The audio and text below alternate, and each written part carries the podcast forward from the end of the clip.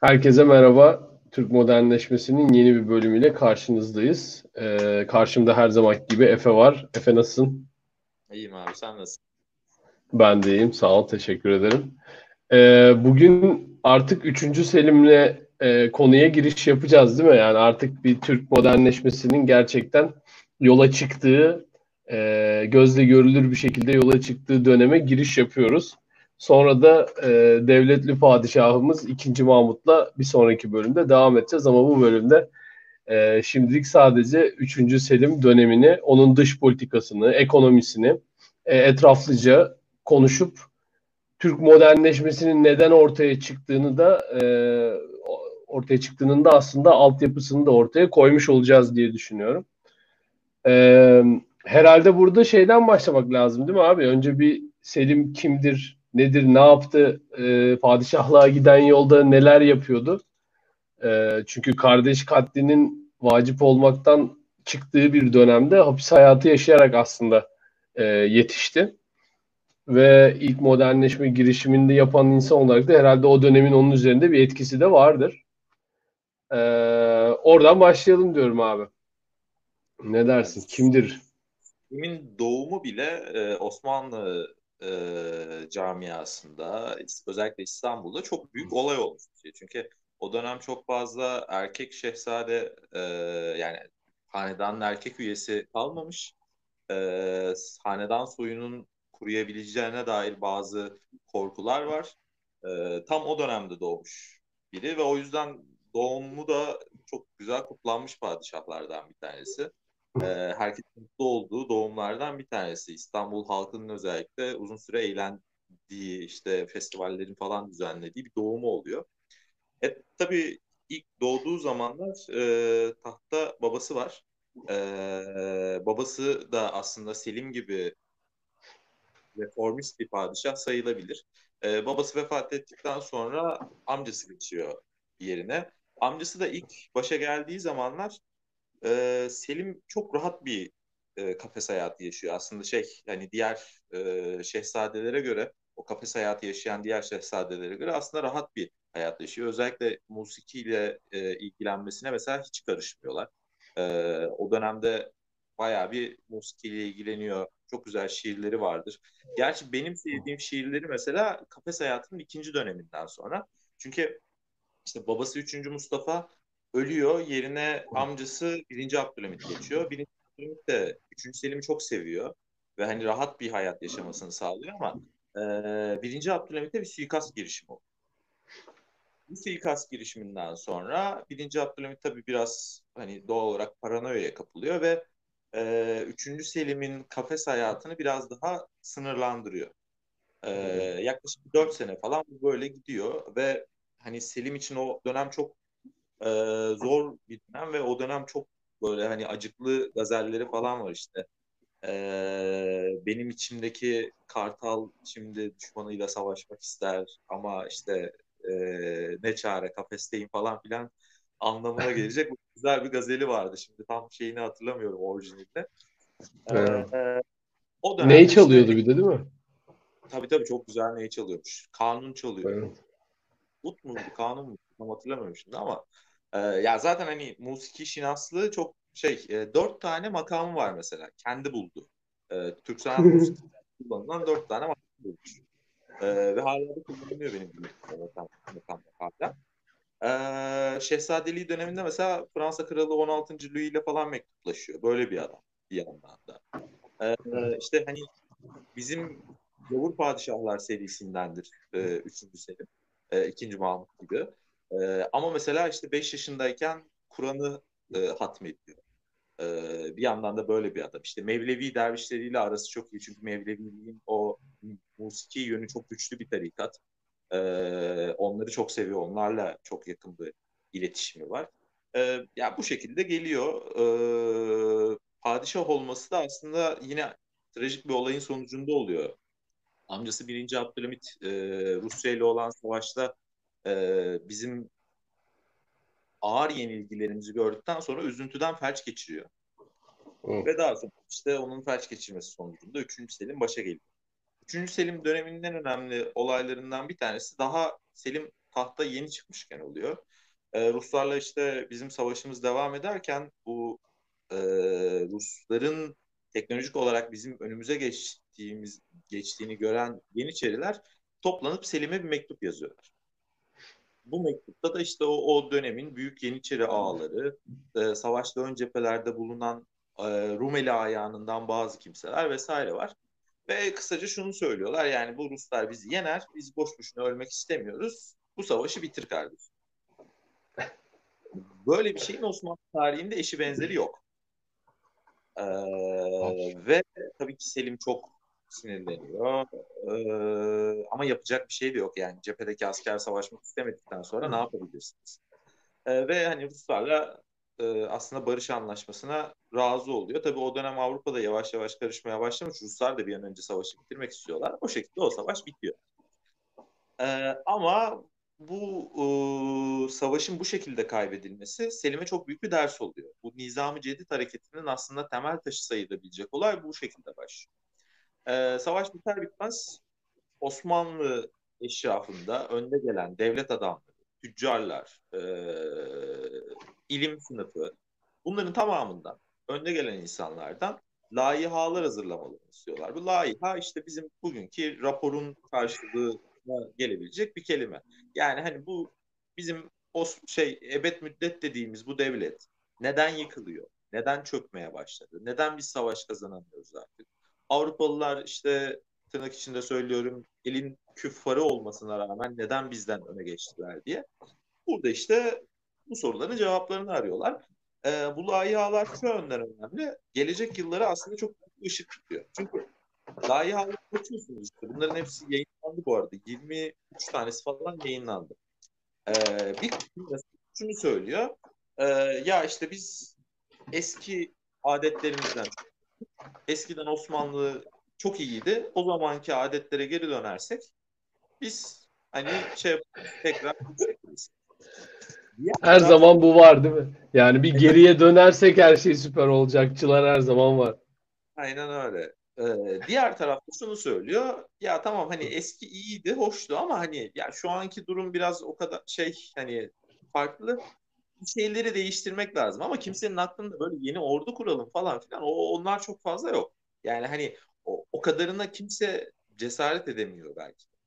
E, çünkü Yeniçeriler inanılmaz büyük organizasyon yani. Hani her çok geleneksel. Her şey çok geleneksel. Bir de yani toplumda çok gelenek. Bütün kurgular, bütün e, sistemik şeyler, e, yapısal bütün faktörler çok sabit bir şekilde sürüyor. Çok uzun süreler bir de öyle sürdüğü için adamlar biraz da şok oluyorlar herhalde. Yani o özellikle bu işte 1768 savaşında o Ruslarla girdikleri şeyde Katerina bunları çok e, eziyor. Ve ondan sonra aslında hani ulan ne oluyor ya falan demeye başlıyor aslında. E, tabii daha önceden de başlamış ama hakikaten suratlarına vurduğu bir şey oluyor. Çünkü o hani mesela Osmanlı'nın e, bo, boyunduruğu altındaki Ortodoksların koruyucusu falan olması Rus İmparatorluğu'nun çok aşağılayıcı bir şey. E, tabii yani burada bir şey oluyor diyorlar artık. Yani Ama yani, Artı bir de işte hani dedim ya bu savaşın yani 3. Selim başa çıktıktan sonra tahta çıktıktan sonra gelen o mektup Yeniçerilerden biz savaşmak istemiyoruz mektubu. Yani bunlar yan yana oturduğu zaman zorluğun hani temel meşruiyetini ortadan kaldıracak şeyler aslında. Ki hani biz bu işte seriye başlarken de bunu söylemiştik. Osmanlı'nın o modernleşme dönemi aslında hep işte bir gerileme dönemi olarak anlatılır ama devletin e, toparlandığı bir dönemdir aslında. Yani Osmanlı e, 1800'lerin başında mı daha iyi durumdaydı? 1900'lerin başında mı daha iyi durumdaydı? Kesinlikle 1900'lerin başında daha iyi. Evet, Tabii. 1900'lerin başında toprak kaybetmişti. İşte e, e, belki 8 sene sonra yıkılacaktı işte e, şeyden Abdülhamit'in devrilmesinden kısa bir süre sonra yıkılacaktı vesaire ama e, yani devlet sistemiyle, okullarıyla, e, hukuk sistemiyle baya baya bir devlet de Osmanlı 1900'lerde ama 1800'lerde öyle değildi. E, evet. O açıdan sistemiyatların ne kadar hani önemli olduğunu buradan bir görmek lazım. E, Selim işte bu layihaları aldıktan sonra oturup e, yeni bir ordu kurma fikrini ortaya atıyor. Orduyu da şöyle kuruyor. Hani ben yeni bir ordu kuruyorum. Hadi en baştan falan filan demiyor aslında. E, belli kapı kulu ocakları var işte. Topçular var. E, Yeniçeriler var. Barajlar var. E, bir de Bostancılar Efe, var. istersen Efe, istersen o e, yani içerideki reform hareketlerine girmeden önce dış politika tarafını bir konuşalım. Çünkü aslında o reform hareketlerinin iticisi o dışarıdaki dışarıyla olan ilişkisi Osmanlı'nın. E, o, o oradan bahsetmek lazım. Herhalde oradan bahsedeceğimiz zaman da ilk akla gelen şey işte 1768 savaşı oluyor. Yani Osmanlı'nın zaten Ruslarla çekişmesi e, yeni bir şey değil. Bunu biz günledik siyaset üzerinde de hani bazen S-400 meselesi falan konuşulduğunda da hep söylüyoruz. E, yani Ruslarla Osmanlı'nın düşmanlığı, e, rekabeti diyelim daha doğrusu çok eskiye dayanıyor.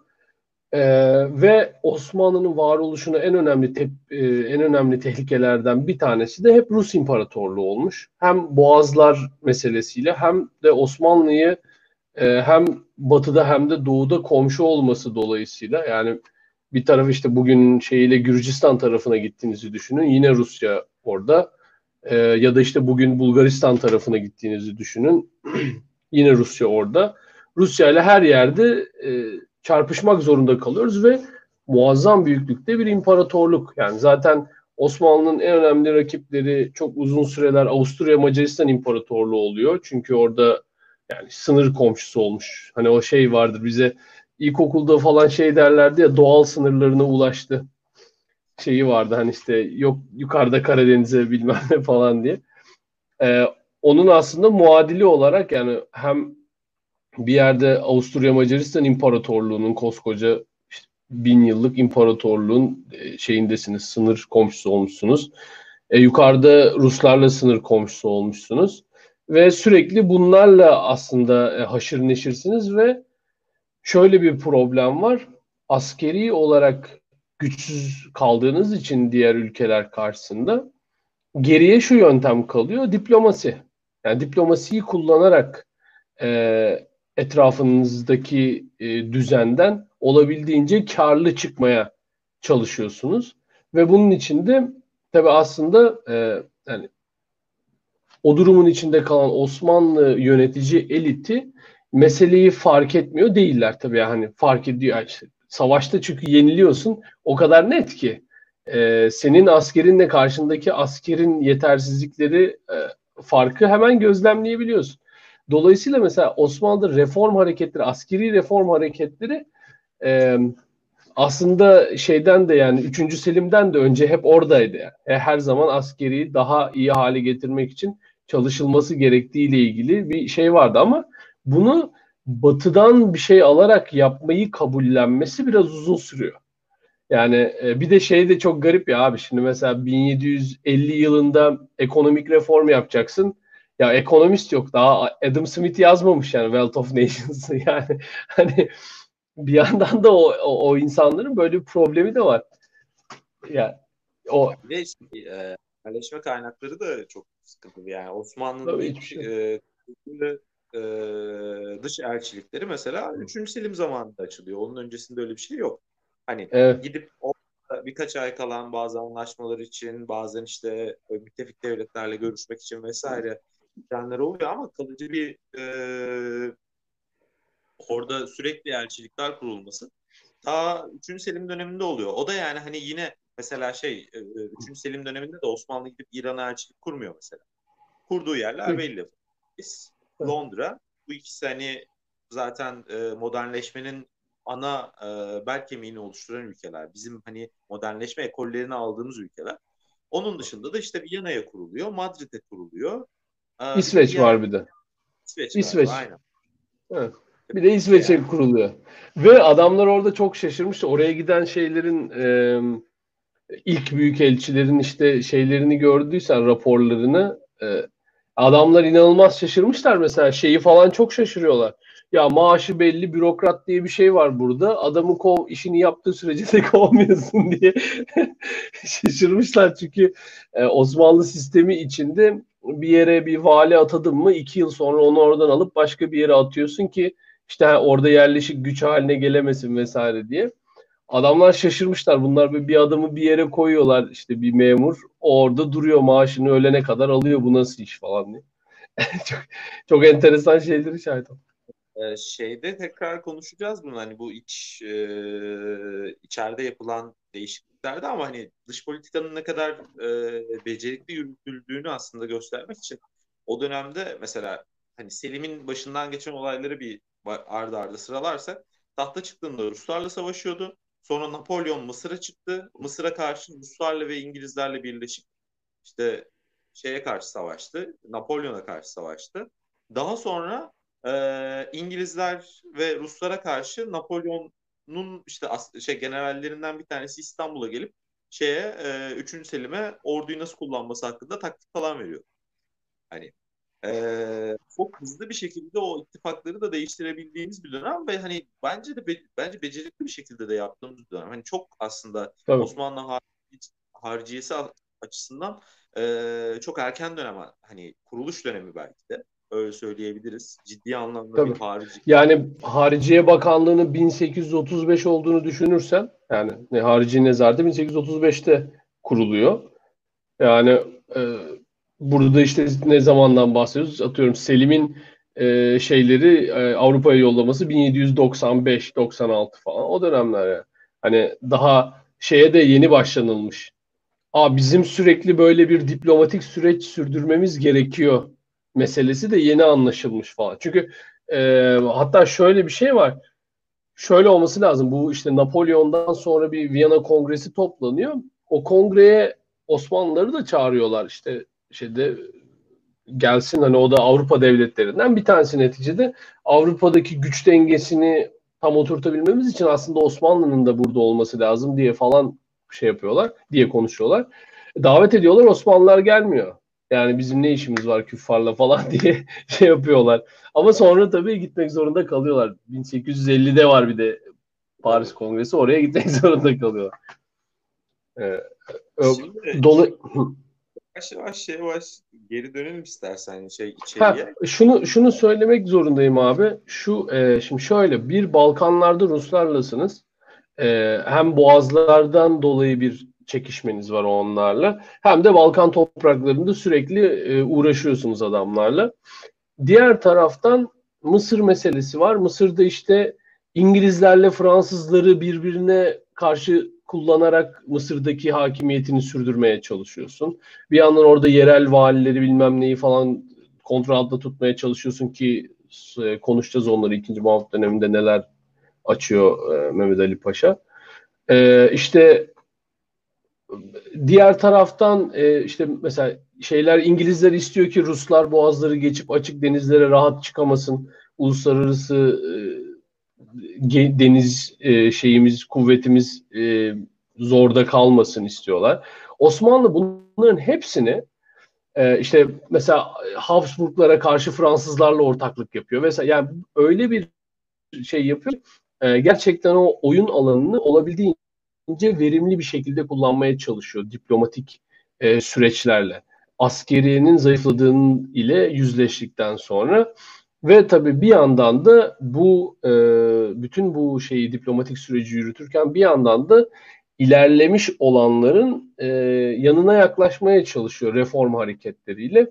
Bunun için de işte en önemli şeylerden bir tanesi oraya yolladığı elçilere sürekli rapor yollatıyor. İşte nasıl yapacağız, ne edeceğiz diye. Dediğim gibi çok da karanlık dönem yani daha işte Wealth of Nations yeni yazılmış. Üçüncü Selim tahta çıkıyor falan yani ekonomik problemi nasıl çözecek falan bunları bilmiyorlar yani adamlar. Ee, bir de problemleri de çok karmaşık Osmanlı'nın öyle böyle değil yani. Ve neyse neticede ne oluyor? En nihayetinde istiyorlar ki reform hareketlerine girişelim. Ve sonra tabii ilk başta nereden başlayacak? Her zaman olduğu gibi askeriyeden başlıyor. Ya bizde reformlar her zaman askeriyeden başlar. Ee, askeri aslında yani hem temel bir e, araç e, modernleşmeyi sağlayabilmek için. Çünkü modernleşme hareketine her zaman bir muhalif olacak ve o muhalifleri durdurmak için de bir araç bir yandan. Ee, diğer taraftan da o asker savaş kazandığı zaman modernleşmenin iyi bir şey olduğunu da kanıtlıyorsunuz bir yandan. O taraftan da Hı-hı. bir araç. O çok kullanışlı bir şey. E bir taraftan da yani şimdi Osmanlı'nın bulunduğu coğrafyayı göz önüne alırsak e, o özellikle o dönem için e, şu anda da gerçi çok değişik durumda değil yani Balkanların ve Orta Doğu'nun haline baktığınız zaman e, çok fazla bir şey değişmiş değil. E, sürekli bir savaş hali var. Yani hani ya işte Avusturya Macaristan'la savaşıyorsunuz ya Rusya'yla savaşıyorsunuz ya İran'la savaşıyorsunuz.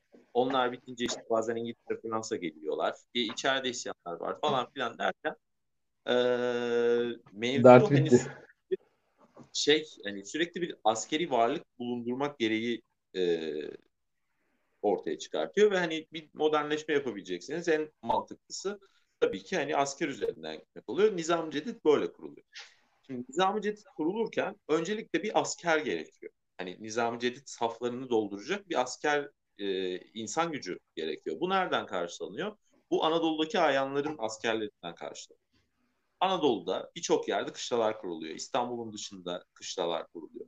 E, bu adamlar talim görüyorlar. Yeniçerilerden en büyük farklarından biri bu. Yani e, şeyi de söylemek lazım. Selim bir yandan da Yeniçerileri de düzeltmeye çalışıyor aslında. Yeniçeri ocağına da bazı reformlar yapmaya çalışıyor ama olmuyor. Yani hani çünkü bu adamlar artık esnaf olmuş. Ee, İstanbul'da işte mesela şey e, kasaplık piyasası tamamen Yeniçerilerin elinde.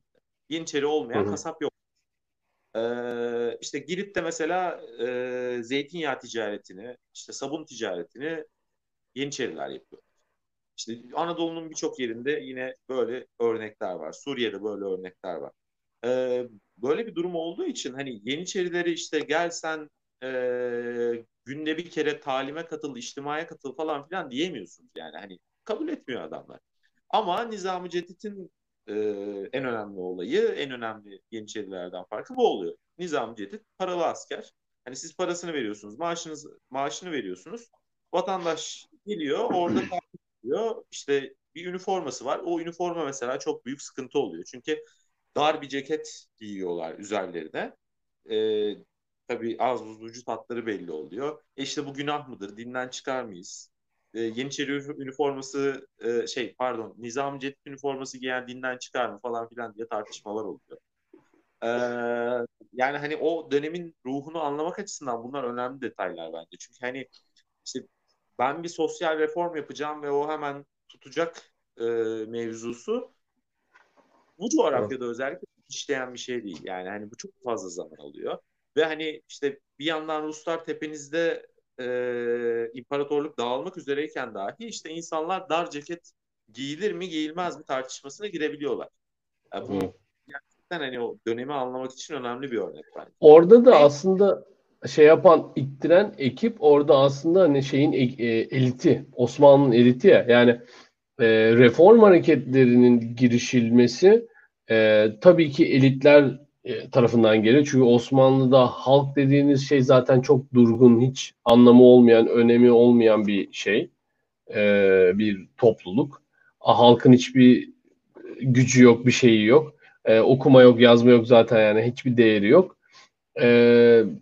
Bir de şey yani özgürlükleri falan da yok. Yani öyle istediğim yere gideceğim yok. İşte ne bileyim ben buradaki işi bırakacağım, şurada git çalışacağım falan yok yani.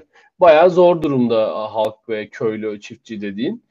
E, o zaman reform ihtiyacı tıpkı aslında mesela Cumhuriyet döneminde Atatürk'ün çok böyle e, hardcore bir şekilde push ettiği, ittirdiği, e, demir yumrukla yaptığı dönüşümler Osmanlı'da da e, aslında bir yandan yapılmak da isteniyor büyük ihtimalle ama e, onu ittirecek elitin öyle bir gücü yok. Çünkü yerelle yereldeki e, şeyler çok kuvvetlenmiş durumda artık. Mesela burada işte şimdi konuşurken yine belki geleceğiz. Yani senedi ittifak meselesi ortaya çıkıyor. Ayanlar ne yapıyor? Oturtuyorlar padişahı. Bu iş böyle olacak diyorlar. Yani çok da böyle işte bazı e, şeyler hani ona işte ilk anayasa girişimi falan gibi bakıyorlar da pek öyle bir şey değil ama e, yine de zaten.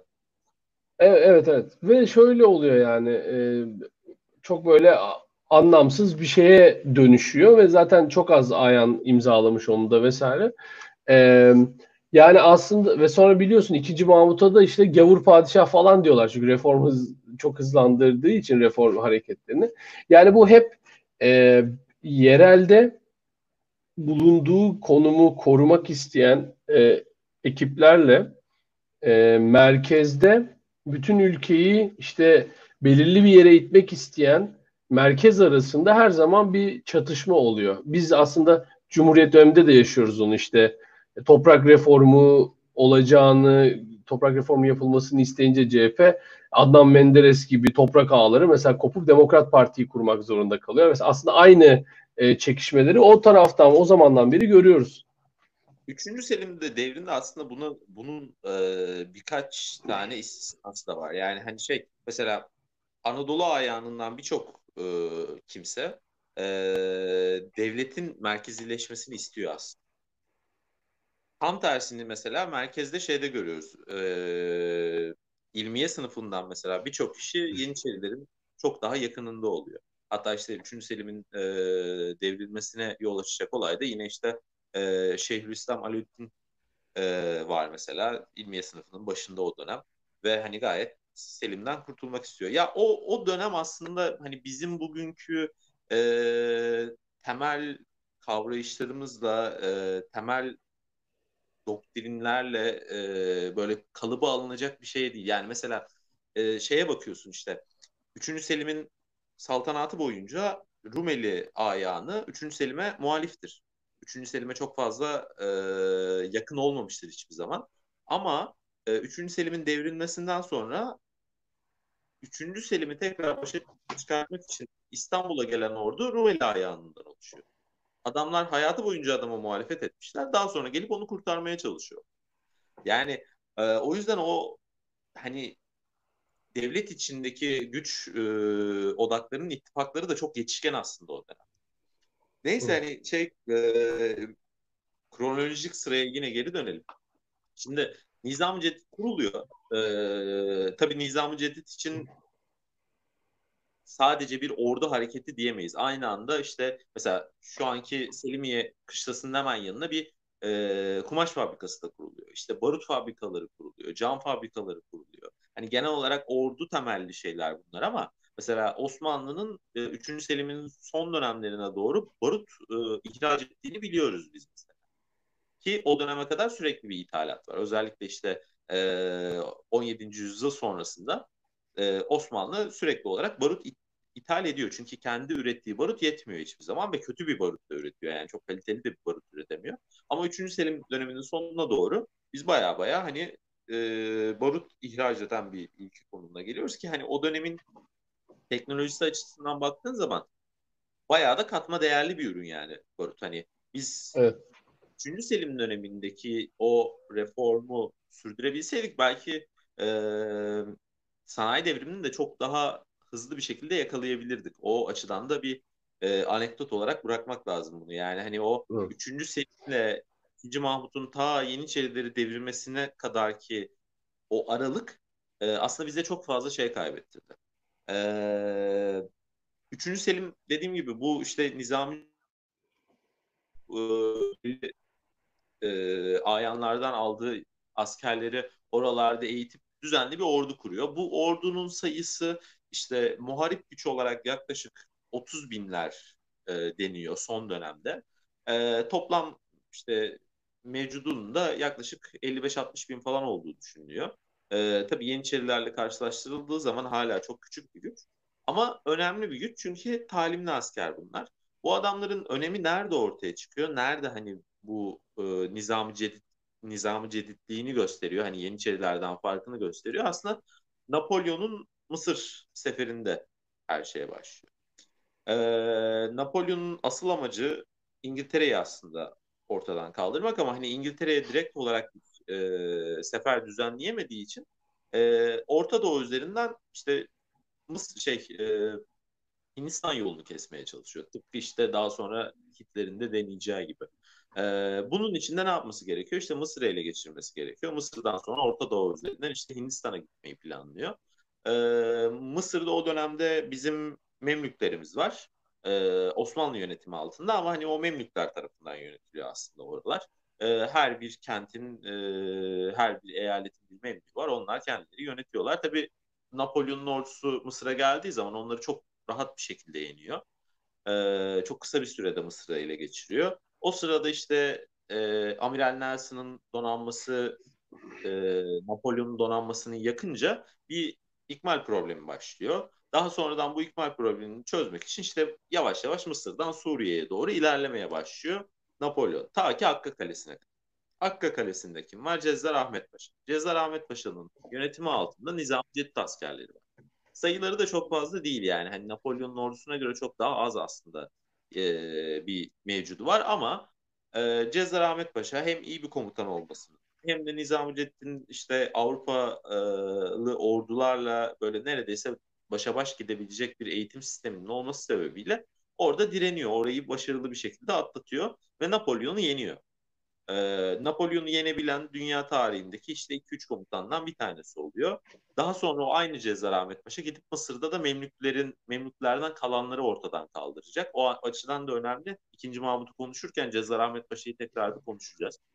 Ee, tabii şeyin e, ortadan kalkması e, bu Nizami Cedid'in üzerindeki soru işaretinin ortadan kalkması çok önemli bir avantaj oluyor 3. Selim için. Çünkü yeni bir ordu kurmuşsun. Bu adamlar böyle işte tırnak içinde söylüyorum yine şaklaban gibi giyiniyorlar.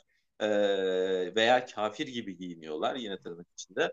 E, ne yaptıkları belli değil, ne ettikleri belli değil ama gidip işte koskoca bir e, Frank küffarını yenebiliyorlar. Bu Selim için mükemmel bir olay tabii. Selim e, buradan aldığı e, motivasyonla halkı da daha fazla yanına çekebiliyor. Çünkü o dönem bir de hani işin ekonomik tarafına e, bakalım istersen biraz. Daha sonra işte Selim'in evet. hani neden yavaş yavaş kaybettiğine de geliriz. O dönem Selim'in yaptığı şey şu.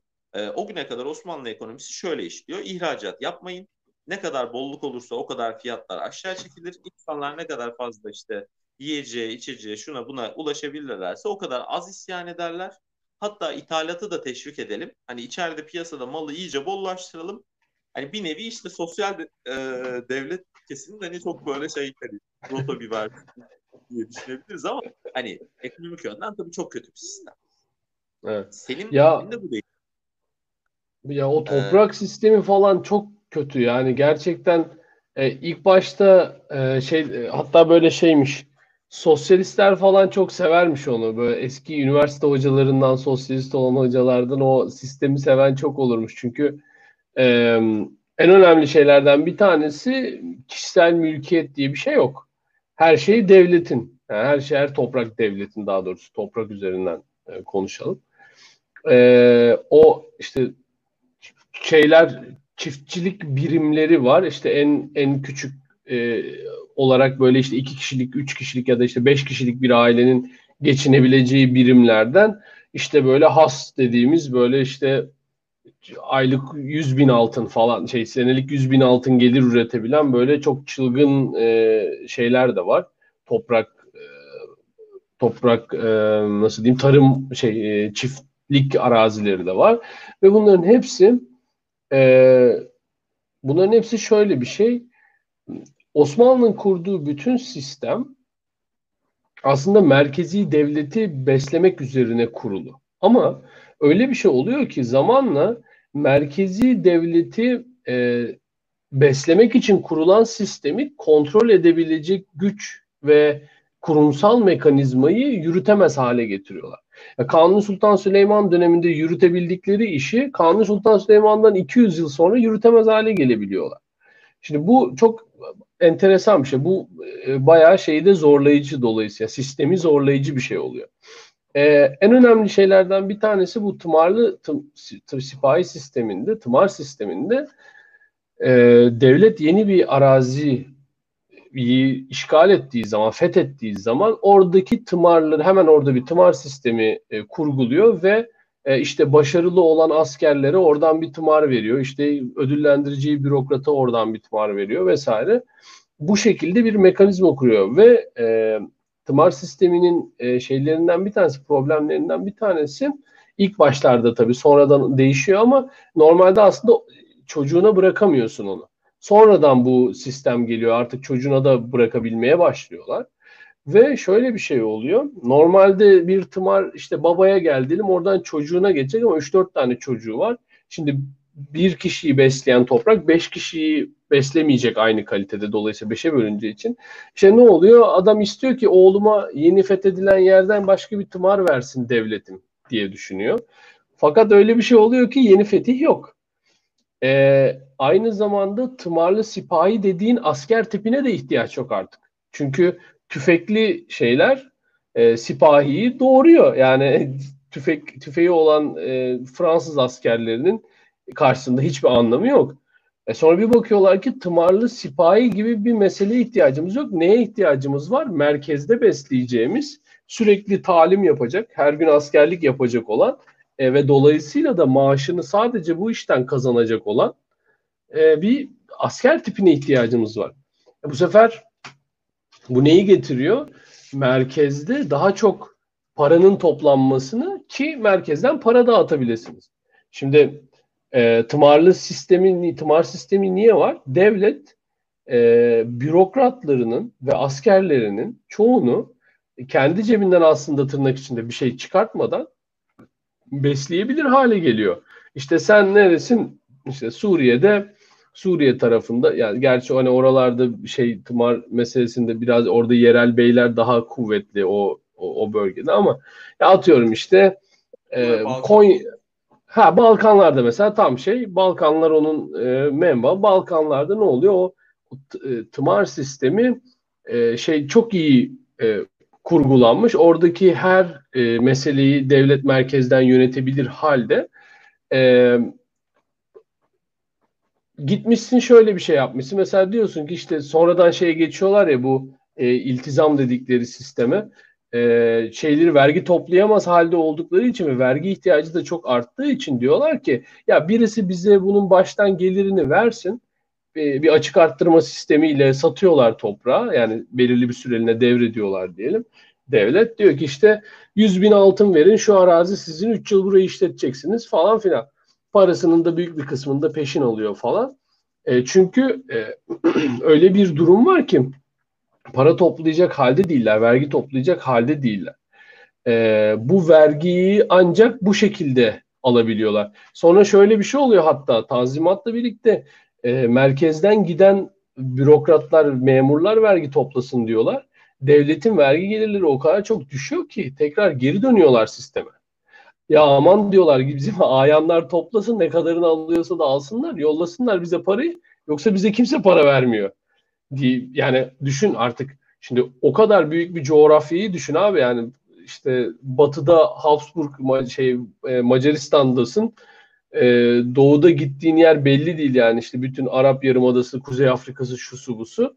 E, ama vergi toplayamıyorsun. Vergi toplamak nedir? Devlet 101 yani giriş seviyesi yani vergi toplayamıyorsan zaten. E, vergiler meselesinde mesela genel olarak Osmanlı'nın ekonomik kayıtlarının tutulduğu iki tane defterdarlık vardır. Bir Anadolu defterdarlığı, bir Rumeli defterdarlığı. Hı hı. O şey 3. Selim zamanında bir 3. defterdarlık kuruluyor işte Nizam-ı Cedid'in e, harcamalarını falan kontrol etmek için. Ama mesela işte bir Mısır defterdarlığı yok. Hı hı, ee, hı hı. defterdarlığı yok. Irak defterdarlığı yok. Ee, Irak'ta işte Gürcü Memlükler var. Onlar topluyorlar. Ee, Mısır'da Türk ve e, Çerkez Memlükler var. Onlar topluyorlar. Cezayir'de Yeniçeri dayıları var. Onlar topluyorlar. İşte Tunus'ta e, Hüseyini hanedanı var yanlış hatırlamıyorsam. Onlar topluyorlar. Yani hani Osmanlı gidip Tunus'tan bir kere kendi başına vergi toplamış değil zaten. Abi ya işte o da acayip saçma sapan bir şey oluyor. Gerçekten bu haraç güzel devlet dedikleri bir, bir yapı yani. Hani ee, şeyde yorumlarda bir arkadaş şey demiş hani işte Memlüklüler mi o dönemde ne Memlüğü falan diye. Ee, şimdi şöyle. Ha yani şey. Memlük devleti diye bir şey yok aslında. Yani hani Memlük bizim Memlükler devleti dediğim şey e, devleti Türkiye diye geçer. O Mısır'da kurulan devlet. Memlük onun sistemini Memlük dediğimizde aslında basitçe doğrudur. Yani hani bir adam var, emrinde askerler var. O askerler sayesinde belli bir bölgeyi yönetiyor. Buna memlük denir. Ee, yani aslında kelime kökeni olarak işte köle olarak getirilen asker hani, e, o dönemin tabiri olarak kullanım anlamı odur yani hani bu adam askeri, askeri bir lord bir savaş lordu, savaş ağası artık ne diyorsanız, war, warlord. Ee, askeri gücü sayesinde etrafını yöneten adam. Ee, bunlardan Irak'ta ve Mısır'da çok görülüyor. Sudan'da da var e, bir kısım yerlerinde. E, ve Osmanlı döneminde işte Cezar Ahmet Paşa'ya hatta Kavalalı'ya kadar tam olarak ortadan kaldırmış değiller. Yani en son köklerini Kavalalı e, kazıyor. Ki Osmanlı'nın ne kadar işte e, merkezileşememiş bir devlet olduğunu biraz da oradan da görebilirsin. Yani hani işte e, Memlüklüler Devleti'nin yıkılmasının üzerinden e, yüzyıllar geçmiş. Hani neredeyse 300 yıl geçmiş. Hala ortada işte Memlük sistemi devam ediyor. Çünkü sen o orayı yönetemiyorsun yani. yani direkt evet. yönetemiyorsun. Ee, böyle evet. bir sıkıntı var. Selim döneminde tekrar bir ona gelelim. Selim döneminde işte bu mesela Anadolu'da buğday ihraç etmek yasak. Aydın işte İzmir limanında falan e, kaçak olarak buğday sattığı için yakalanıp hapse gönderilen, sürgüne gönderilen, işte falaka cezası alan falan bir sürü Türk köylüsü var. Adam yani elindeki buğdayı satamıyor e, dışarıya. Niye? Çünkü o buğdayın işte e, şehre gitmesi lazım. Şehirde normalde buğdaya işte ihraç etsem 5 lira vereceklerse şehirde 2 lira verecekler. Ama işte şehirdeki insanlar daha fazla işte buğday alabilecekler. Hayat daha ucuz olacak onlar için. Bu sayede isyan etmeyecekler. İşte karşı çıkmayacaklar vesaire. Ama Selim artık bu sistemin yürümeyeceğini görüyor. Evet. Selim döneminde e, hem işte o fabrikaların açılması az buz yavaş yavaş işte sanayileşmeye başlama çabası hem de e, artık dünyada ticaretin hani globalleşmesiyle birlikte o para akışını da görüyor. Yani hani sen sürekli ithalat yapıyorsun. İthalata sürekli para veriyorsun. E zaten elinde doğru e, hazinede bir şey kalmamış. E bu sistemin yürümeyeceği açık. Yani dışarıdan da bir de bir de bu reform hareketleri ya da işte bir e, bir atıyorum işte Rusya'ya karşı Fransa'yla e, işbirliği yapacağın zaman Fransa öyle bir şey yapıyor ki işte kapitülasyon vermek zorunda kalıyorsun adama. O kadar fazla ülkeye o kadar farklı kapitülasyonlar verilmiş ki e, hatta bir ara şöyle oluyor abi 19. yüzyıldaydı sanırım. Osmanlı'da yaşayan yabancıların nüfusu e, Osmanlı nüfusunun yüzde on oluyor. Çünkü insanlar şöyle yapıyorlar. Gidip hani Osmanlı vatandaşı olarak e, ticaret yapmak e, çok zararlı olduğu için yani çok anlamsız yani şöyle söyleyeyim rekabet ede, edecek durumda değilsin yabancıyla. Bu o dönemde de işte bu vatandaşlık meselesi çok zorlu bir şey de değilmiş anladığım kadarıyla. Ee, adam mesela işte mesela bizim şey vardır ya İzmir'de Levantenler çoktur falan diye. Çünkü İtalyanlara kapitülasyon vermiş. İşte onlar da burada çok avantajlı oranlarla işte çok düşük vergilerle vesaire ticaret yapıyorlar, ticaret yapıyor. O kadar fazla oluyor ki işte bir sürü insan e, o ülkenin vatandaşı olan bir sürü insan Türkiye'ye gelip Osmanlı coğrafyasına yerleşip o avantajlı vergi oranlarıyla ticaret yapmaya e, başlıyorlar. Çok İkinci Dünya Savaşı'nın en önemli silah biri Zaharov mesela. Bayağı Osmanlı vatandaşı aslında ama daha sonradan işte diğer vatandaşlıkların tamamında gezerek en son Rus vatandaşı olarak yapılıyordu. Belçika vatandaşı olarak neydi tam hatırlamıyorum ama yani bayağı normal aslında Osmanlı vatandaşı bir adam ama sonra işte tam da dediğim bu sebeplerden dolayı diğer ülkelerin vatandaşlıklarına geçip ticaret yapıyor. çok güzel tüccarmış belli ki. Başarılı bir tüccarmış. Çok, çok garip bir adam. O konuşacak şey Birinci Dünya Savaşı dönemine bir gelelim. Eyvallah. Ee, neyse. Şimdi peki ne oldu da hani bak her şey çok güzel gidiyor. İşte Napolyon'u da yendik. Daha ne olsun. Tüm Avrupa Napolyon'un peşine 7 tane koalisyon kurdu. Adamı doğru düzgün hani yenemedi. Ee, yendiklerinde bile Avrupa'da çok büyük bir iz bırakmıştı Napolyon. Evet. Ama bizim Cezar Ahmet Paşa bu adamı yendi. Hani daha büyük bir şeref, daha büyük bir onur olabilir mi yani? Hani daha ne olacak? Selim hani Selim'in e, gerçekten hayatındaki en mutlu günlerden biri olabilir yani. çok büyük ihtimal. Ama işte daha sonrasında Avrupa'da işler karışmaya başladı. Ee, hem Avrupa'da işler karıştı hem bizde işler karıştı. Şimdi Selim'in bu e, Nizam-ı Cedid ordusu sebebiyle tabii ki yeni vergiler geldi. E, bu yeni vergiler halkı biraz biraz Selim'den soğutmaya Tamam sen hani Napolyon'u falan yendin de kardeşim ben evime akşam ekmek götüremiyorsam bana ne Napolyon'dan, bana ne işte Afrika kıtasından, bana ne işte Akdeniz'deki senin egemenliğinden diyor insanlar bir yerden sonra. E tabii işte bu Nizami Ceddet'in başarılı olması Yeniçerileri rahatsız etti bir taraftan. Ee, onlar bir yavaş yavaş işte sıkıntı çıkartmaya başladılar. Bu işin kopmaya başladığı nokta aslında Edirne isyanı. Ee, Nizami Ceddit ordusunun Rumeli'ye gönderilmesi e, ortaya çıkıyor.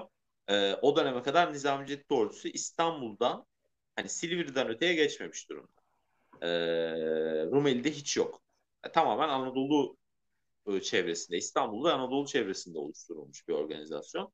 Ve hani Rumeli ayağının onlardan da pek e, yani Nizam Ceddit'ten de pek hoşlanmadığı biliniyor. Edirne isyanı çıkıyor. Edirne'ye işte gönderilen Nizami Ceddit Birliği'nin önünü e, o bölgedeki Yeniçeriler, halk, ayanların askerleri vesaire çevreliyorlar. Tabii 3. Selim kendi ülkesi içerisinde bir iç savaş çıkmasını da istemiyor. Onları geri çekiyor. Orada aslında ilk yenilgiyi almış oluyor. O, o orası bir şey başlangıcı oluyor. Ee, hemen aynı dönemde yine e, Arabistan'da Vahabi isyanları var. İngilizlerin e, e, ortaya çıkarttıkları e, bugüne kadar hala işte IŞİD'le, El-Kaide ile vesaire süren e, bizim akımı o dönemde e, ilk kez Osmanlı'da İstanbul'da duyulacak hale geliyor. Onun da sebebi şu. E, hacılar her sene işte dünyanın farklı yerlerinden Mekke'ye gelirler hac mevsiminde ve sizin halife olarak göreviniz o hacıları korumaktır. O hacıların hac yapmasını sağlamaktır. O sene Vahabi isyanları dolayısıyla hac yapılamıyor. Bu 3. Selim için çok büyük bir prestij Ya bu bu arada korkunç bir şey. Yani gerçekten bir ülke için, bir devlet için, bir devlet adamı için ya yani korkunç bir şey. Aynen öyle. Yine bu dönemde işte Osmanlılarla Rusların arası tekrar kötüleşmeye başlıyor. İşte biz Polonya'yı yenerken barış anlaşması imzalamıştık ama Türkiye'nin e, Rusya ile barış anlaşması veya yakınlık gösterdiği her dönem en kötü olduğu dönemdir. Yani işte Napolyon Mısır'a çıkar Ruslarla anlaşma yaparız. İşte Kavalalı Eskişehir'e gelir Ruslarla anlaşma yaparız. Yani işte bugünkü gibi S-400 falan alırız. Yani hani biz, biz Ruslarla anlaşıyorsak bil ki hani çok iyi durumda evet. değiliz. Yılana sarılıyoruz belli ki. Aynen Yılana öyle. Normal zamanlarda tekrar işte hemen Ruslarla aynı şey oldu. Ee, Ruslar yukarıda Sırpları işte destekliyorlar bizim hakimiyetimiz altındaki. E, Sırplar dağlara çıkıyorlar, isyan ediyorlar. İşte Osmanlı e, garnizonlarını basıyorlar. E, şehirlere saldırıyorlar vesaire vesaire. E, tabii yavaş yavaş artık bir Rus-Osmanlı savaşı çıkacak belli yani. Hani o kendini belli etmiş. E, tam o dönemde Napolyon e, işte taç giyiyor, imparator olduğunu iddia, ilan ediyor. E, Osmanlı da bunu tasdik ediyor. Yani bu adam işte birkaç sene önce Akka'daydı bizi işte toprağımızdan etmeye çalışıyordu falan filan durumu olmuyor. Neden? Çünkü Selim zaten hani Fransız ekolünü benimsemiş bir modernist. Ee, evet. Hani eninde sonunda Rusya ile çatışacağını bildiği için Rusya'nın karşısında kendine bir müttefik arıyor. E, en iyi müttefik de o dönem e, Napolyon'un Fransa'sı yani. Hani o konuda bir şey yok. E, bir yandan Napolyon... da bürokratik sistemi de Napolyon'dan almış biliyorsun. Napolyon bir de modern devlet, modern bürokrasi dediğin şeyi aslında Avrupa'ya da taşıyan adamdır. Yani o işte e, mesela Alman konfederasyonunu kurduğunda oradaki işte devlet yapısını hep kendi bürokratik sistemine göre e, uygun, uygun hale getirir. Böyle devam eder ve 3. E, Selim de o Napolyon'dan kopyalıyor kendi bürokratik sistemini. O o kadar etkilenmiş bir Napoli, şeydi. Kurulunda çok önemli bir adam. Tek kusuru var. Oraya buraya eşini, dostunu, akrabasını atamak. Nepotizm var bir tek. yani hani o kadar motiv devlet kuracağım deyip de ondan sonra işte kardeşini İspanya'ya yapmak falan olmamış. Napoli Neyse. Ee, e, dediğim gibi hani şeyde Napolyon'la bir tekrar yakınlaşma oluyor 3. Selim döneminde e, Ruslara karşı. Napolyon da buraya bir tane generalini gönderiyor. Tabii işte İngilizlerin direkt düşmanı olan bir ülkeden bir general e, askeri temsilci sıfatıyla İstanbul'a gelince İngilizler bu adamın buradan gönderilmesini istiyorlar. E, üçüncü Selim de hani az buz bir adam değil yani. Hani koskoca üçüncü Selim. Ya ben misafiri geri göndermem hani öyle şey mi olur size ne kardeşim diye böyle şey bir sağlam bir cevap yazıyor. Bunun üzerine İngiliz donanması İstanbul'a geliyor. İstanbul Boğazı'nın açıklarına bir güzel geliyorlar. Tabii halkta çok büyük bir e, feveran oluyor. İşte hani payitahtımıza işte Ufar gemisi geldi işte bizi burada şey yapacaklar falan filan. Millet kayıklara mayıklara atlayıp bu İngiliz gemilerinin üzerine gidiyorlar böyle işte gemin gemiden içeri taş atıyorlar, yumurta atıyorlar, bir şey atıyorlar böyle. Hani o gemileri bir şekilde gönderiyoruz biz buradan. Yani hani İngilizler en sonunda biz bu manyaklarla baş edemeyeceğiz deyip geri gidiyorlar. Ama tabii o anarşi dönemi e, yani İstanbul'da yaklaşık iki hafta falan kalıyor o donanma ve o donanmanın burada kaldığı süre boyunca İstanbul'da sürekli olaylar oluyor. İşte İngilizlere karşı olduğu kadar bir yandan da o kamu düzeninin bozulmasının e, etkisiyle İstanbul'da böyle bir küçük küçük yağma hareketleri falan da oluyor. E bunlar tabii Selim'e olan e, güveni iyice sarsmaya başlıyor. Yani hani bu olaylar artık böyle şey e, bir sarmal halinde geliyorlar. Yani hani artık belli bir yere gidecekler. O belli oluyor. En sonu en son hani tüm mevzuyu kopartan e, Karadeniz kıyısında İstanbul'un Karadeniz kıyısında e, o dönem işte yeni bir Rus savaşı çıkmış. E, ordu yukarıya doğru gitmiş şeye. E, e, Ruslarla savaşmak için Romanya bölgesine gitmiş. Romanya işte Ukrayna bugünkü e, o sınır bölgesine gitmiş. İstanbul'da doğru düzgün asker yok. E, o sırada e, İstanbul'un Karadeniz kıyısında bulunan bir Yeniçeri yamakları var. Yeniçeri olmaya işte şey e, e, Yeniçerik yolunda giden adamla eğitim öğrenci Yeniçeri gibi diyebiliriz yani hani Yeniçeri yardımcısı.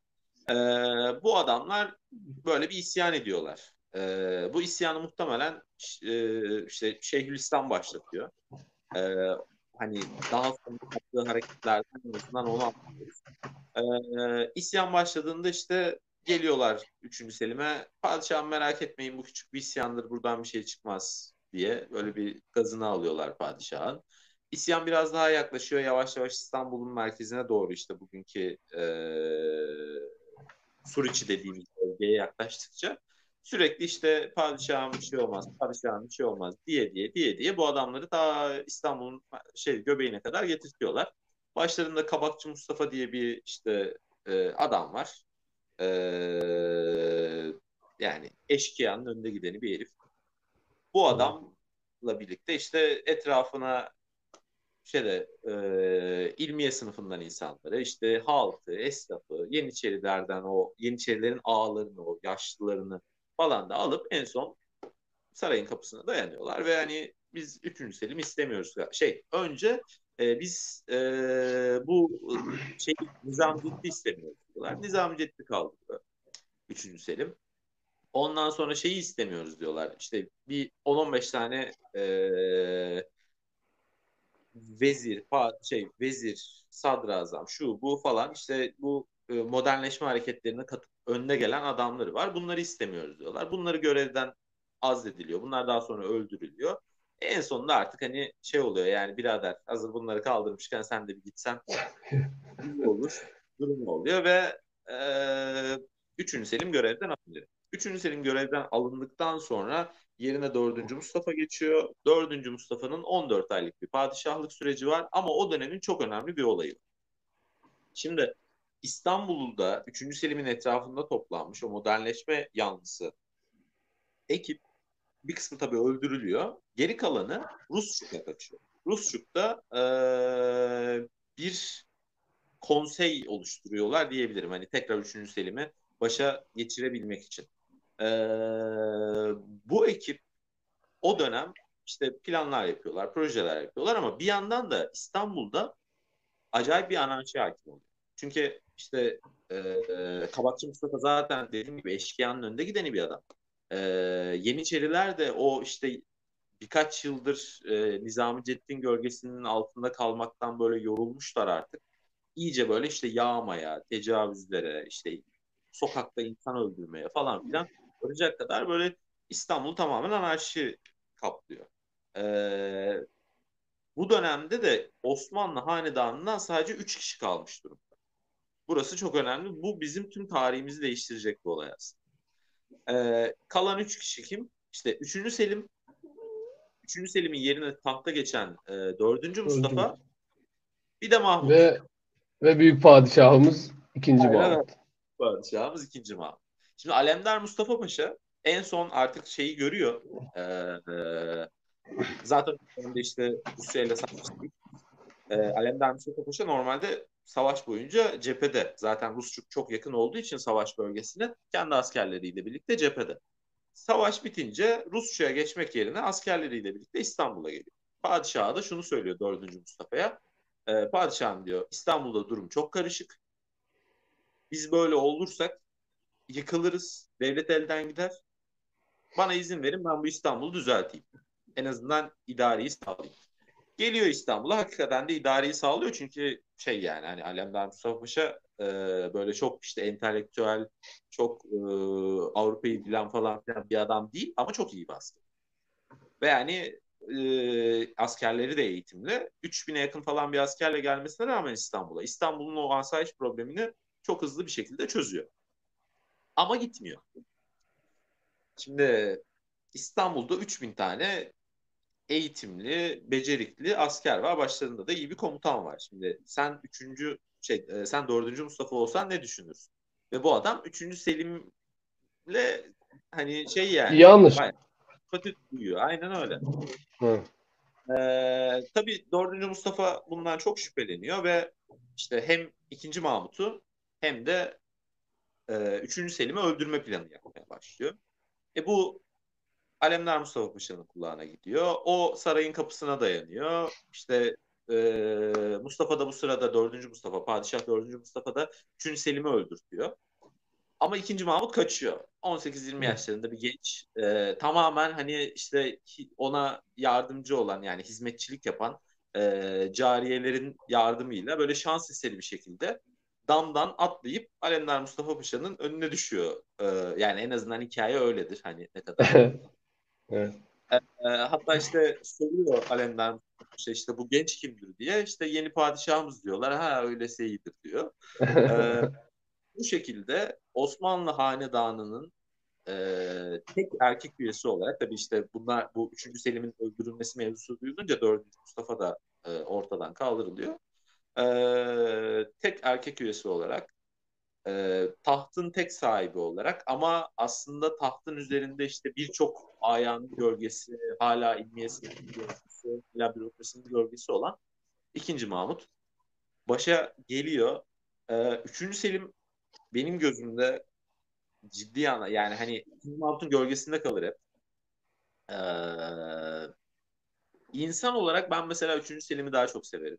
Hem işte o musikiyle uğraşması hem e, çok böyle şey savaşçı bir karakteri var yani hani bir yere kadar tabii. İşte tahttan indirildiği zaman 46 yaşında ve indirildiği zaman şey diyor yani hani e, tam hani sözleri yüzde yüz hatırlamıyorum ama yani bu millet beni hak etmediği getiriyor. Hani ben bu kadar uğraştım, çalıştım, didindim ama yani hani bunlar eğitilmezdir. evet, evet. Odunda bırakıyor evet. taht. Ee, yani dediğim gibi çok sanatkar bir adam. Çok e, olduğu, içinde yaşadığı ülkeyi, hatta sahip olduğu ülkeyi yani o günün anlamıyla bakarsak öyle demek lazım. E, bir şekilde değiş, değişen dünyanın içinde tutmaya çalışıyor. Ama tabii hani hem e, biraz zaman ona el vermiyor. Çünkü işte mesela Japon e, modernleşmesinden bahsettiğin zaman abi doğru düzgün savaş yok Japon modernleşmesi sürecinde. Tamam? Meiji bir başlıyor ta ki işte Rus-Japon savaşına, Rus-Çin savaşına kadar. Hani hiçbir şey yok zaten yani. Rahat rahat modernleşiyor adamlar. Yani 3. Selim ne yapsın? Adam evet. nizam kuracağım diyor. İşte aşağıdan Napolyon evet. çıkıyor. Tamam diyor yukarıdan Ruslar geliyor. E, tamam hadi evet. onu bir derken içeride isyan çıkıyor falan filan. O yüzden evet. hani o modernleşmesinin Japon modernleşmesi kadar başarılı olmaması bir sebebi aslında. Yani bir yandan da e, adamlar canın derdindeler. Yani hani ondan da kurtulmaya çalışıyorlar. e, bu bugüne kadar yani hani o anlattığımız süreç aslında başlangıç olması açısından ve birçok şeyin ilk e, yapılması açısından çok önemli bir süreç. İşte e, ilk adam akıllı fabrikaların kurulduğu, ilk e, elçiliklerin kurulduğu, e, maliyenin düzenlendiği, reforme edildiği bir dönem. E, bu açıdan hani bizim de anlatacaklarımızın aslında tamamının köklerinin bulunduğu dönem. Yani hani e, Osmanlı'nın evet. diğer mesela elinde de bazı modernleşme hareketleri var ama 3. Selim dönemi kadar e, daha sonradan hepsi bir şekilde e, başarıya ulaşacak projeler. Hani 3. Selim'in kendi döneminde başarıya ulaşmasa da daha sonrasında başarıya ulaşacak projelerin ilk at, e, ortaya atıldığı dönem olması açısından çok önemli bir zaman aralığı. Ve şey açısından da bence e, hani Türk tarihi açısından da şunun çok net bir şekilde görüldüğü bir durum. Üçüncü Selim e, ülkenin batıya göre geride kaldığını görüp batı batı gibi olmanın nasıl olabileceğini üzerine kafa yorup e, ona ulaşmaya çalışmaya başlayan e, ilk ilk nesil as yönetici şeyi diyebiliriz aslında. Yani hem o, o cesaretle onları yapmak çünkü e, Ayan'la da kavga ediyor, ilmiye sınıfıyla da kavga ediyor, kendi askeriyle de kavga ediyor, e, dışarıda kavga ediyor, içeride kavga ediyor. Yani memleketin gitmesi gereken bir yer var. Bir de memleketin durduğu yerden e, nemalanan bir ekip var ve sürekli onu tutmaya çalışıyor. Tabii 3. Selim e, yani mesela Atatürk dönemi gibi değil. Yani 3. Selim devletin aslında sahibi. Yani Atatürk yöneticisi ama 3. Selim'in kendi öz mülkü devlet dediğin şey. E, o dönemin e, işte, algısıyla bakarsak. Dolayısıyla adamın en iyisi olması için ne yapılması gerektiğini e, ne yapılması gerektiğini üzerine kafa yoruyor ve onu yapmak için de elinden geleni yapıyor. Ama işte oradaki senin de söylediğin yerel güçler var, dış güçler var. Oradaki o o, o bütün karmaşa içinde o kadar karmaşaya rağmen, o kadar muhalefete rağmen yine de elinden gelen gelenin en iyisini yapmaya çalışıyor ve belki kendi döneminde onun ekmeğini yemem yemiş yiyememiş olsa bile kendinden sonra gelenler e, 3. Selim'in aslında o başlattığı savaşa e, çok büyük katkılar yapıyorlar ve Osmanlı İmparatorluğu gibi e, çok milletli, çok dinli, çok geniş coğrafyada çok sistemli falan böyle çok enteresan bir e, rejim Osmanlı rejimi. Sabit olarak, güçlü olarak e, ayakta durması da hakikaten zor bir rejim. Her sene, her zaman isyan var. Yani isyan edilmemiş padişahı yok falan. E, bu karmaşanın içinde e, Osmanlı'nın varlığını e, belki de 100 yıl, 200 yıl uzatmış bir insan e, aslında 3. Selim. O yüzden çok değerli ve e, Türklerin o batıya doğru gidişinin, batılı olma hikayesinin e, aslında öyle Atatürk'ün Atatürk'le buraya gelen falan bir şey olmadığını ya da işte Jön Türklerle buraya gelen falan bir şey olmadığını e, bu, bu, bu ta, kendi tarihselliği içinde bunun çok e, gerçek olduğunu, Türklerin Batı ile ilişkisinin e, bugünden bakıldığında da ne olduğunu aslında en güzel gösteren e, örneklerden bir tanesi. E, kendisinden sonra gelen ikinci Mahmud'un e, zihinsel yapısını da etkilemiş, onun önünü de açmış. E,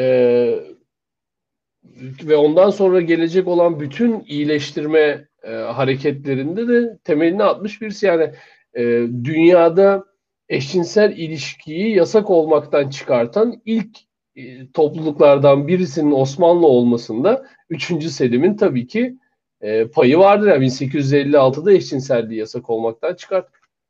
Çok büyük bir gurur kaynağı. Yani hani e, Osmanlı modernleşmesi, Türk modernleşmesi genel anlamda ee, sadece hani bugün yaşadığımız ülkeyi etkileyen bir şey değil tabii. Yani Osmanlı coğrafyası üzerinde yaşayan e, o günkü işte Rumlar, Ermeniler, e, Yahudiler, Kürtler vesaire hani o toplulukların tamamını bir, bir şekilde azıyla çoğuyla hani buna bu modernleşme sürecine belki Rumlar daha fazla işte Ermeniler daha fazla e, katkı sağlamıştır da işte belki Araplar daha az katkı sağlamıştır. Yani bu ba- bambaşka bir tartışma konusu ama hani o o topluluğun e, önüne gelen, aklı çalışan e, bireylerinin bir şekilde bir şeylerin yanlış gittiğini görüp bir şeyleri değiştirme çabasıydı bu aslında.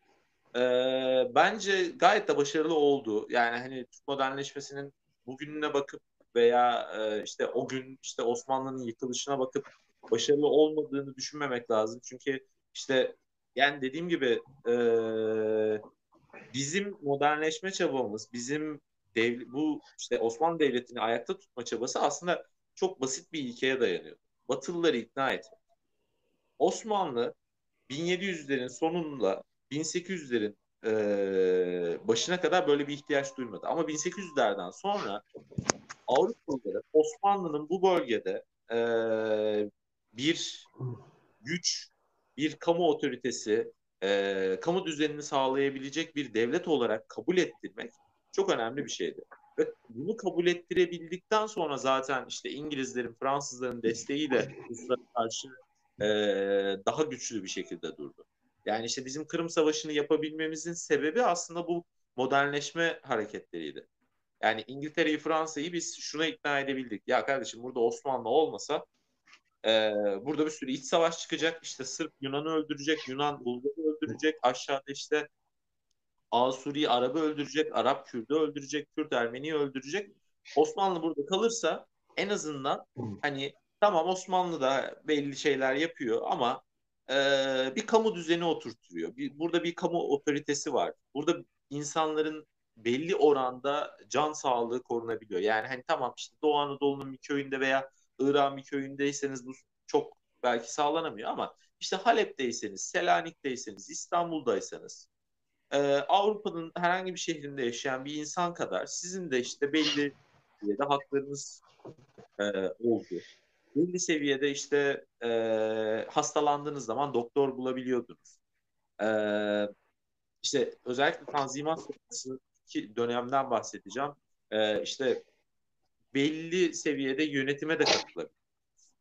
Yani bunlar aslında çok geç kalınmış şeyler değil Osmanlı için. Biz bunların çoğunu hani Avrupa'dan kısa bir süre sonra becerebildik evet. ki hani gibi birçok işte hani sürekli olarak bir hem içeride hem dışarıda e, problemler Canım. yaşayan bir olmasına rağmen. E, evet. O açıdan yani hani Selim'in başlattığı bu süreç e, çok çok çok önemli bir süreçti ve Selim'in dirayeti olmasaydı hani belki son hayatının son dönemlerinde o da artık işte padişahlığı bırakması sürecinde o dirayeti kalmamıştı ama e, padişahlık yaptığı süre boyuncaki dirayeti e, hem bugünün Türkiye'sinin hani işte en azından G20'ye girebilmesini sağlayan şey bir şeydi yani. yani. Yani bugün siz bir işte Suriye, Irak muamelesi görmüyorsanız aslında hani temel sebebi o yani. Bunu söyleyebiliriz. Evet. Bir nebze o merkezi devletin kurulabilmiş olması ve onu Atatürk ve ekibinin çok daha ileriye taşıyacak şekilde e, evirebilmiş olması e, aslında bence de bütün mesele. E, yani işte bu e, dar ceket dar ceket giymek istemeyen askerden e, işte 1940'larda işte Ankara'da e, bale yapılmasına kadar geçen süreç bir günde alım o yüzden hani o süreçteki herkesin teker teker hakkını vermek gerekiyor. E, evet, bu... inşallah bu, bu, bu programda onların hakkını vereceğiz inşallah hepsinin tek tek. Şimdi önümüzdeki e, bölümde e, ikinci Mahmut'u büyük e, padişahımız ikinci Mahmut'u konuşuruz. E, tanzimatı falan da herhalde orada konuşuruz. E, bayağı bir hakkını teslim edeceğiz gibi geliyor bana ikinci Mahmut'u. Yani inşallah. Daha, yani önümüzdeki bölüm gerçekten ağır bir bölüm olacak. Yani yani, e, benim Osmanlı tarihinde hani özellikle son e, dönemde gördüğüm hani hayatından etkilendiğim en önemli adamlardan bir tanesi. Ha, işte Abdülhamit de çok büyük bir karakterdir mesela. Hani Osmanlı'nın devletleşme, modern devlet olma sürecinde çok büyük katkıları vardır. Dediğim gibi 3. Selim hani her şeyi başlatan insan olmasıyla e, bu süreci çok büyük katkı vermiştir. Ama hani ikinci Mahmut gerçekten o modernleşme döneminin yıldızı yani hani o hakkını verebilmek için hem e, iyi bir şekilde iki hazırlanması lazım. e işte o Efe Öktem şimdi şöyle yazmış yani dinciler hep e, Atatürk'e kızıyor batılı taklidi diye falan. Yani işte e, bizim de tam bu seriyi yapmamızın aslında aklımıza gelmesinin sebebi buydu. Yani öyle bir şey yok. Yani Atatürk Türk tarihi içinde bir anomali değildir aslında. Kendisinden önce paşası olduğu devletin bir devamının e, o, o devletin aldığı tarihsel pozisyonun doğal bir neticesidir aslında. Atatürk bir anomali değildir yani. Atatürk'ün yaptıkları da bir anomali değildir. E, bunu aslında genişçe e, tartışıp ortaya koyabilmek için zaten bunu yapıyoruz. Çok küçük iki örnek söyleyeceğim. İşte birini aslında bugün söyledim tekrar edeyim. İşte 3. Selim dediğiniz adam e, Türkiye'de modernleşmeyi başlatan insanlardan bir tanesi. İşte 5 yaşında Kur'an atmedip Mevlevi tarikatı şeyhleriyle her gün görüşen e, hatta saraya böyle işte Kadirileri, e, Nakşileri falan çağırıp onlara zikir yaptırtan bir adam. Hani e, diğer yanda ikinci Mahmut mesela işte Avrupa tarzı e, besteler yazdırıp e, askerlere o besteleri çaldırıp işte Avrupa tarzı giyindirirken e, sarayına döndüğü zaman işte Türk musikisi dinleyen bir adam. Yani hı hı. insanların özel hayatlarının e, özellikle böyle büyük şahsiyetlerin özel hayatlarının aslında e, devlet katında yaptıklarıyla çok fazla alakası yok. Yani hı hı. Atatürk de çok dindar bir insan da olabilirdi. Ama muhtemelen yine aynı şeyleri yapacak. Çünkü o, o, o gelenek, o işte o modernleşme geleneği, yani modernleşme artık bizde bir gelenek haline gelmiş. Yani o kadar yani. O onu istiyoruz. Yani işte hani artık e, e, bir yanda işte dini mahkemelerin olduğu, bir yanda işte azınlık mahkemelerinin olduğu düzen artık Türkiye için yeterli değildi. Artık Türkiye'yi bir yere götürmüyor. Ee, kapitülasyonlar Türkiye'yi bir yere götürmüyordu. Ee, işte dini eğitimin çok yaygın olup da işte fenli bilimlerin bu kadar geride kalması Türkiye'yi bir yere götürmüyordu. Atatürk çok dindar bir adam olsaydı dahi aynı şeyleri yapmak zorundaydı ve yapacaktı da yani ikinci yapmadı. Ee, ikinci Mahmut çok dindar bir adamdı ama işte kız okulları açtı. E bugün işte kızını okula göndermek istemeyen e, insanlar var hala. ama ikinci şey, e, gayet kız okulları açmıştı yani. Kendi ilk kız okullarını açtı bu adam. Ya hani bu memlekete yapılabilecek en büyük şeyde e, hizmetlerden biri. Hayır. Yani.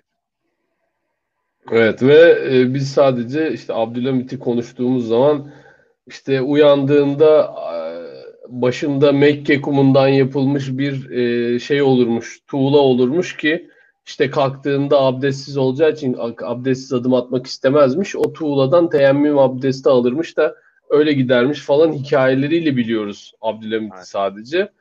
Ee, halbuki o sadece o öyle değil. Yani bu bu bize şu anda yedirilmeye çalışan o hikaye tamamen e, bir İslamcı fantazisi sonucu ortaya çıkan bir şey yani.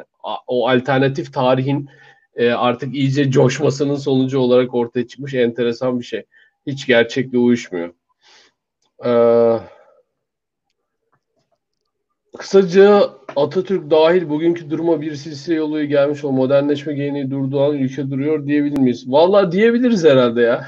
Ama modernleşme şeyi de durmaz yani. Yani bu öyle bir şey ki işte hani bir laf vardır ya medeniyet öyle bir ateş ki işte kendisine karşı durmaya çalışanı yakar geçer.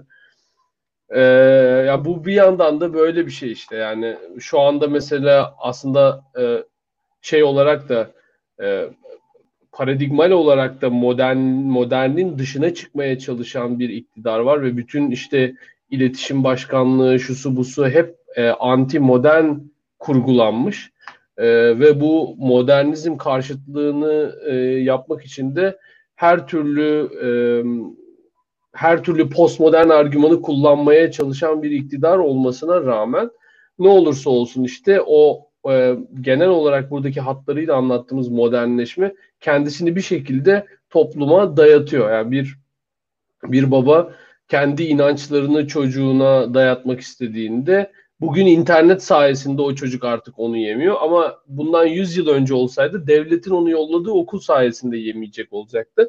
Yani artık farklı hem o modern farklılaşırken e, hem de bir yandan artık önüne geçilemez bir şeye de yavaş yavaş evriliyor gibi. E, ama artık yani Türkiye'de mesela hani biz büyük ihtimal sonunda söyleyeceğimizi başında söyleyelim. Yani Türkiye modernleşmiştir. İyi de modernleşmiştir. Yani öyle az buzda değildir geldiği nokta açısından. Ee, modernleşme durmazdı zaten yani. Öyle görünüyor en azından. Buraya kadar durmadan gelmiş. Bundan sonra da öyle gelecek gibi. Abi bir saat 16 dakikadır konuşuyoruz. Artık yeter. Üçüncü Selim'le ilgili e, ve Üçüncü Selim döneminin hem ekonomik hem dış politika her şeyiyle ilgili ayrıntılı bir e, konuşma oldu. Konuşulacak aslında hala çok şey var ama e, yani bu kadar yeter. E, bunu 3 bunu 3 saat yaparsak ikinci Mahmut'a 6 saat konuşmamız gerekir. o yüzden e, bir dahaki programımızı bir buçuk saatte tutmak e, adına e, bugünkü programımızı müsaadenle bitiriyorum. E, ağzına sağlık. Yine çok keyifli oldu. E, size de seyircilerimiz bizi takip ettiğiniz için, izlediğiniz için teşekkür ederiz. Beğendiyseniz lütfen paylaşın. Daha fazla insana ulaşmayı isteriz. E, beğenmeyi ve yorumlarınızı bize söylemeyi unutmayın. E, kendinize iyi bakın. Efe sen de kendine iyi bak abi. Görüşürüz abi. Görüşürüz. Herkes kendine iyi baksın. Görüşürüz.